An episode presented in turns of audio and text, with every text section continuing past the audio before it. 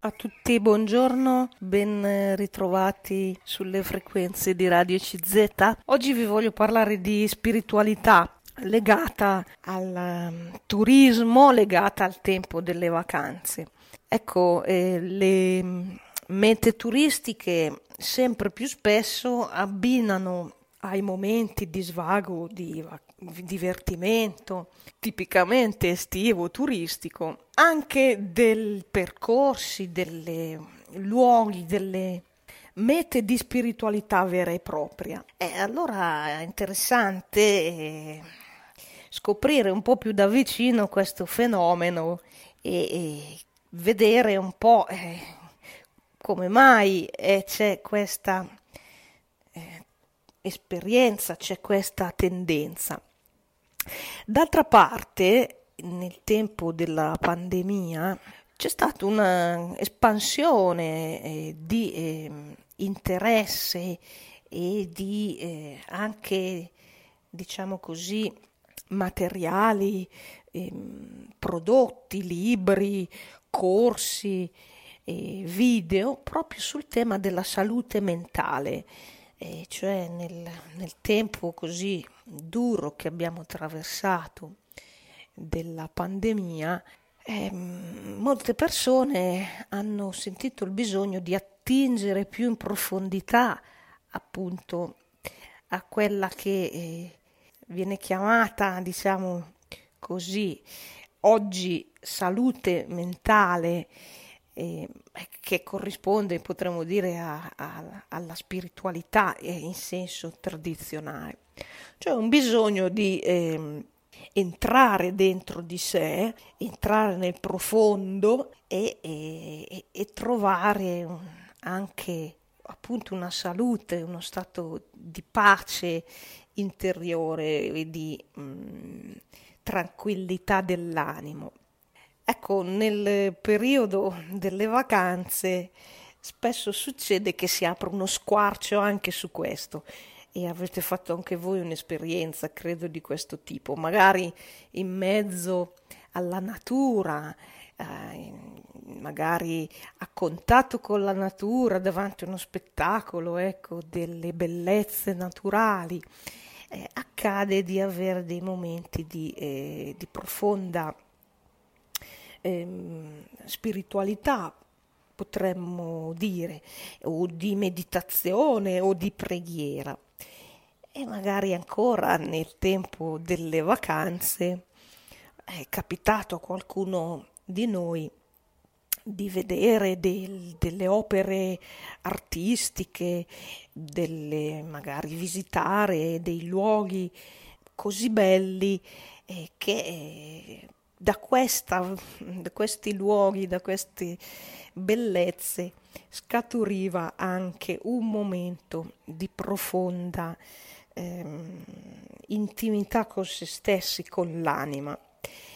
E questo diciamo che è un aspetto importante che rigenera davvero è quello che tutti cerchiamo nelle vacanze, proprio il riposo, il relax, il divertimento, stare insieme con la famiglia, con gli amici, in un buon rapporto, avere ecco un momento di, di vacanze in questo senso, di cui fa parte anche questo aspetto della spiritualità. Allora vi leggo subito qualcosa su questo tema perché quello che vi sto dicendo da parte di alcuni esperti è stato riproposto. Un primo eh, autore studioso è eh, Bernard McGinn, il maggiore studioso vivente di mistica e di teologia di Tommaso d'Aquino, che riprende il valore ecco, della mistica oggi. Vi leggo eh, da un'intervista a questo studioso, dice il misticismo che intendo in senso generale come la ricerca di una coscienza più profonda e trasformativa della presenza di Dio è avvertito non solo nel passato ma anche ai nostri giorni come cruciale per una fede viva cioè per una convinzione che vada al di là di un semplice impegno istituzionale o esteriore, ma che cerchi di vivere e di agire in contatto interiore diretto con Dio. Per questo motivo il teologo tedesco Karl Rahner, morto nel 1984, disse una volta che il cristiano del futuro o sarà un mistico, c'è qualcuno che ha avuto una intima esperienza di Dio, o non sarà un cristiano affatto. Ecco, vi leggo sempre qui dall'intervista allo studioso Bernard McGean, maggiore studioso vivente di autori mistici e della teologia di San Tommaso d'Aquino. Dice ci sono molte persone nel mondo oggi che non sono credenti, ma che potrebbero manifestare grande interesse per gli scritti dei mistici. I grandi mistici, come i grandi artisti, i compositori e i poeti, sono testimoni di alcune delle più belle conquiste dello spirito umano. E così un famoso studioso francese di misticismo, Henri Bremont, scomparso nel 1934, affermava non è possibile ignorare i mistici senza rinnegare se stessi. Ecco, chiudo le virgolette. E qui è questo studioso che rilancia, come dicevo all'inizio, anche per l'attualità, l'attenzione verso la corrente, mh, mm, la testimonianza, ecco, diciamo, degli scritti dei mistici Ecco, vi dicevo di questa ricerca della salute mentale, come viene chiamata oggi, ma eh, noi dovremmo dire in senso tradizionale la spiritualità cristiana che in qualche modo torna di attualità.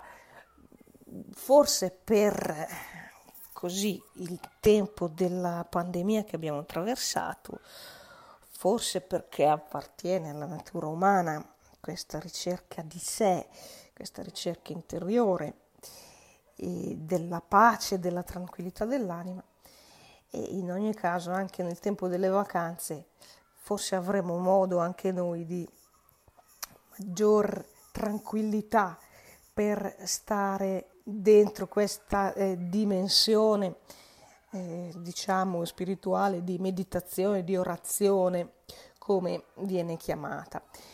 Un grandissimo personaggio, un testimone, un gigante ecco, della tradizione cristiana, sapete, è stata Teresa d'Avila. E c'è questa immagine molto bella di Teresa d'Avila proprio che testimonia eh, la sua esperienza mistica, i suoi dialoghi mistici, l'immagine del castello interiore, che sarebbe poi la nostra anima e la potente metafora ecco, di Santa Teresa d'Avila. Ci sono delle diciamo, spiegazioni sull'opera appunto eh, di Teresa d'Avila intitolata proprio castello interiore e vi voglio leggere qualche brano, proprio poche righe, per vedere come anche noi dobbiamo fare visita un po' qua dentro a questo castello. Possiamo considerare la nostra anima come un castello fatto di un sol diamante o di un tersissimo cristallo, nel quale vi sono molte stanze in successione sempre più interne, come molte ve ne sono in cielo. Il nostro intelletto, per acuto che sia, non arriverà mai a comprenderla, come non potrà mai comprendere Dio alla cui immagine e somiglianza noi siamo stati creati. E se ciò è vero, è inutile che ci stanchiamo nel voler comprendere la bellezza del castello per avere comunque una sua un'idea della sua eccellenza e dignità, basta pensare che Dio dice di averlo fatto a sua immagine. E ancora scrive Teresa Davila, vedete proprio per l'esperienza eh, della mistica, il, il rientrare in se stessi, proprio in questa sua grande scritto che è il castello interiore, dice tornando al nostro incantevole e splendido castello, dobbiamo ora vedere il modo di potervi entrare Sembra che dica uno sproposito perché se il castello è la stessa anima, non si ha certo bisogno di entrarvi perché si è già dentro. Non è forse una sciocchezza dire a uno di entrare in una stanza quando già vi sia? Però dovete sapere che vi è una grande differenza tra un modo di essere e un altro, perché molte anime stanno soltanto nei dintorni del castello, e cioè di se stesse, laddove sostano le guardie, senza curarsi di andare più innanzi, né sapere cosa si racchiude in quella splendida dimora, né chi l'abiti, né quali appartamenti contenga. Se avete letto in qualche libro di orazione consigliar l'anima ad entrare in se stessa, è proprio quello che intendo io. Ecco, chiudo le virgolette, vi leggo ancora la metafora della anima che entra in se stessa nel castello interiore di quella grandissima mistica che appartiene alla tradizione cristiana che è Santa Teresa d'Avila. Dice parliamo di quelle che finiscono con entrare nel castello, benché ingolfate nel mondo. Queste anime non mancano di buoni desideri, di tanto in tanto si raccomandano a Dio e sia pure in fretta rientrano in se stesse con qualche considerazione pregano qualche volta al mese, benché distrattamente, dato che il loro pensiero è quasi sempre tra gli affari, affari a cui sono molto attaccate, secondo il detto dov'è il tuo tesoro, là sarà il tuo cuore. Però di tanto in tanto decidono di liberarsene perché grazie al proprio conoscimento, che è sempre una gran cosa, riconoscono che la strada per cui camminano non è quella che conduce al castello. Finalmente entrano nelle prime stanze del pian terreno, ma vi portano con sé un'infinità di animaletti, di oggettucoli, i quali non solo impediscono di vedere la bellezza del castello, ma neppure permettono di rimanervi in pace. Tuttavia hanno già fatto molto con l'entrarvi. Ritorniamo dunque al nostro can- castello e alle sue molte stanze. Non dovete figurarvi queste stanze le une dopo le altre come una fuga in successione invece come una dentro l'altra. Portate il vostro sguardo al centro, dove è situato l'appartamento o il palazzo del re. Egli vi abita come in una palmista di cui non si può prendere il buono se non togliendo le molte foglie che lo coprono. Così qui al di sopra e intorno alla stanza centrale ve ne sono molte altre tutti illuminati in ogni parte dal sole che risiede nel centro. Ecco perché le cose dell'anima si devono sempre considerare con ampiezza, estensione magnificenza, senza paura di esagerare, perché la capacità dell'anima sorpassa ogni umana immaginazione. Importa molto che un'anima di orazione, di meditazione, a qualunque grado sia giunta, sia lasciata libera di circolare come vuole, in alto, in basso e ai lati, senza incantucciarla e restringerla in una sola stanza, in un solo luogo. Ecco, eh, vi leggo ancora, questa è sempre Teresa d'Avila, vedete qui la grande immagine del castello interiore dove l'anima entra e trova appunto quella stanza centrale che è abitata dal, dal, eh, dal re, dal sovrano, che sarebbe Dio, il sole. E allora vi leggo ancora, vi prego inf- di considerare come si trasformi questo castello meraviglioso, risplendente, questa perla orientale, quest'albero di vita piantato nelle stesse acque vive della vita che è Dio, quando si imbratti di peccato mortale. Non vi sono tenebre così dense né cose tanto tetre buie che non ne siano superate di molto. Il sole che gli compartiva tanta bellezza e splendore è come se più non vi sia, perché pur rimanendo ancora nel suo centro, l'anima tuttavia non ne partecipa più. Conserva sempre la capacità di goderlo come il cristallo di riflettere i raggi, ma intanto non vi è più nulla che le sia di merito e finché dura in quello stato non le giovano a nulla per l'acquisto della gloria neppure le sue opere buone. Infatti, chi si trova a commettere peccato mortale intende di contentare non Dio ma il demonio, siccome il demonio non è che tenebra, la povera anima si fa tenebra con lui. E ancora si deve intanto considerare che la fonte, o meglio dire il sole splendente che sta nel centro dell'anima, può sempre riprendere a splendere, non perde per questo il suo splendore né la sua bellezza e continua a chiamare l'anima, continua a star nell'anima e, e non vi è nulla che lo possa scolorire. Chiudo le virgolette, eh, qui per dirvi la, l'esempio di una grande testimone di questa ricerca interiore che appartiene proprio alla tradizione cristiana della mistica, che è Santa Teresa d'Avila, una eh, gigante, eh, come sapete, con il, suo, con il suo diario spirituale, appunto intitolato Il castello interiore.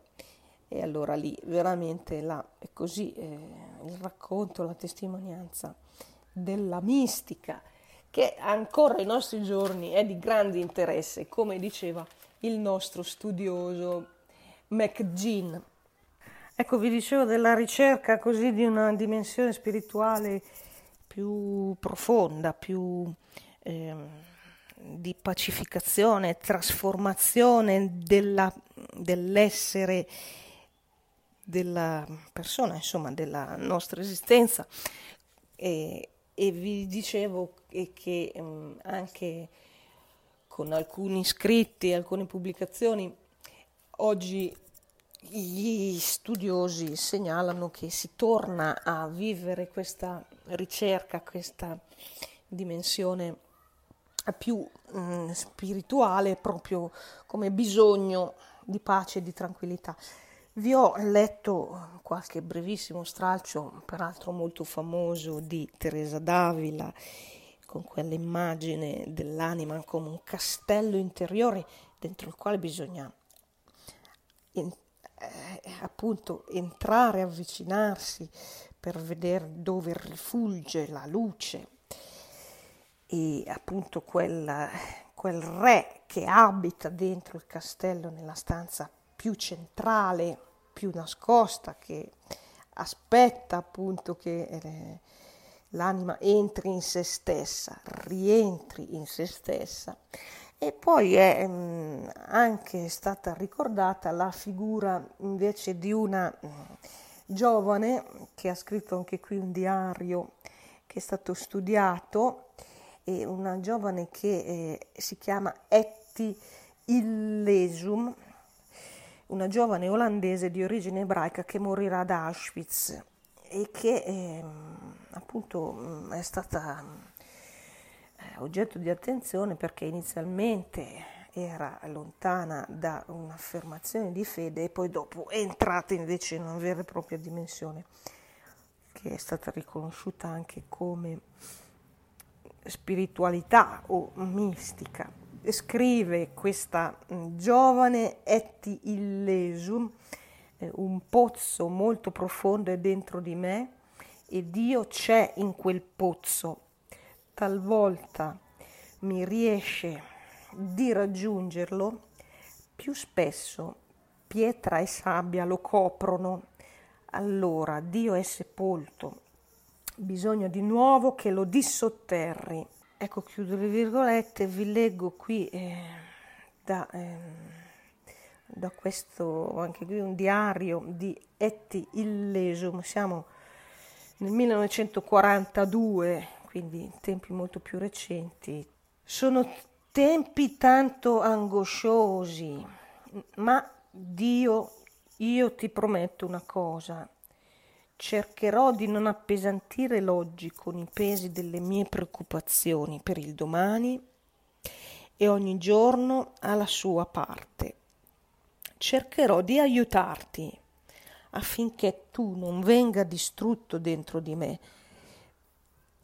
Una cosa però diventa sempre più evidente per me, cioè che tu non puoi aiutare noi, ma che siamo noi a dover aiutare te, e cioè in questo modo aiutare anche noi stessi.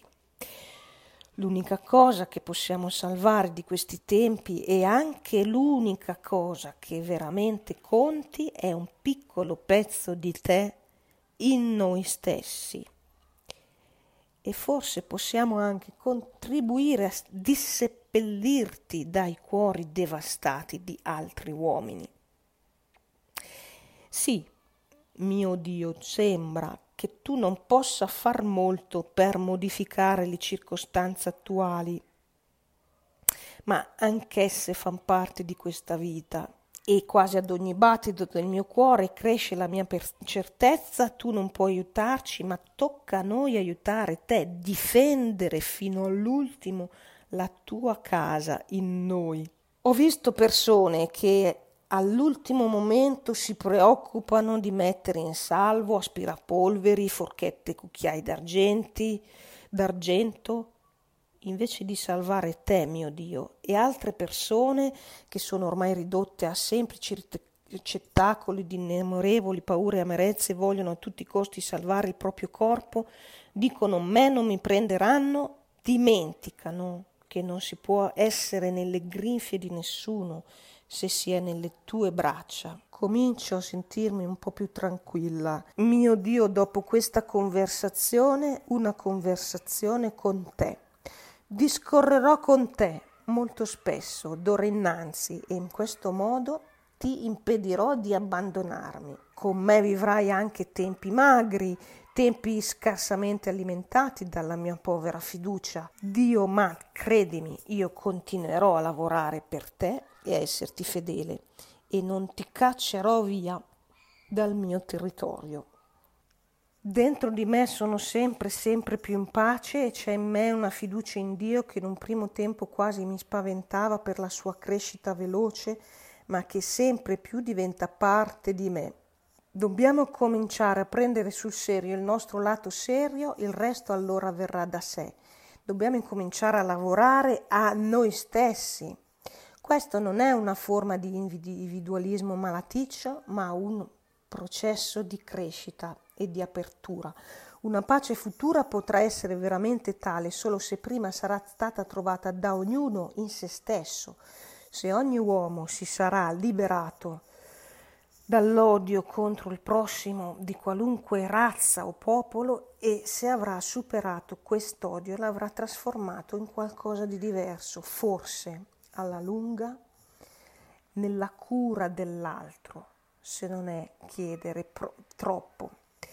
E questa è l'unica soluzione possibile. Quel pezzetto d'eternità che ci portiamo dentro, questo posso esprimere in una parola come in pagine e pagine di grossi volumi. Sono una persona felice e lodo questa vita, la lodo proprio nell'anno del Signore 1942, l'ennesimo anno di guerra.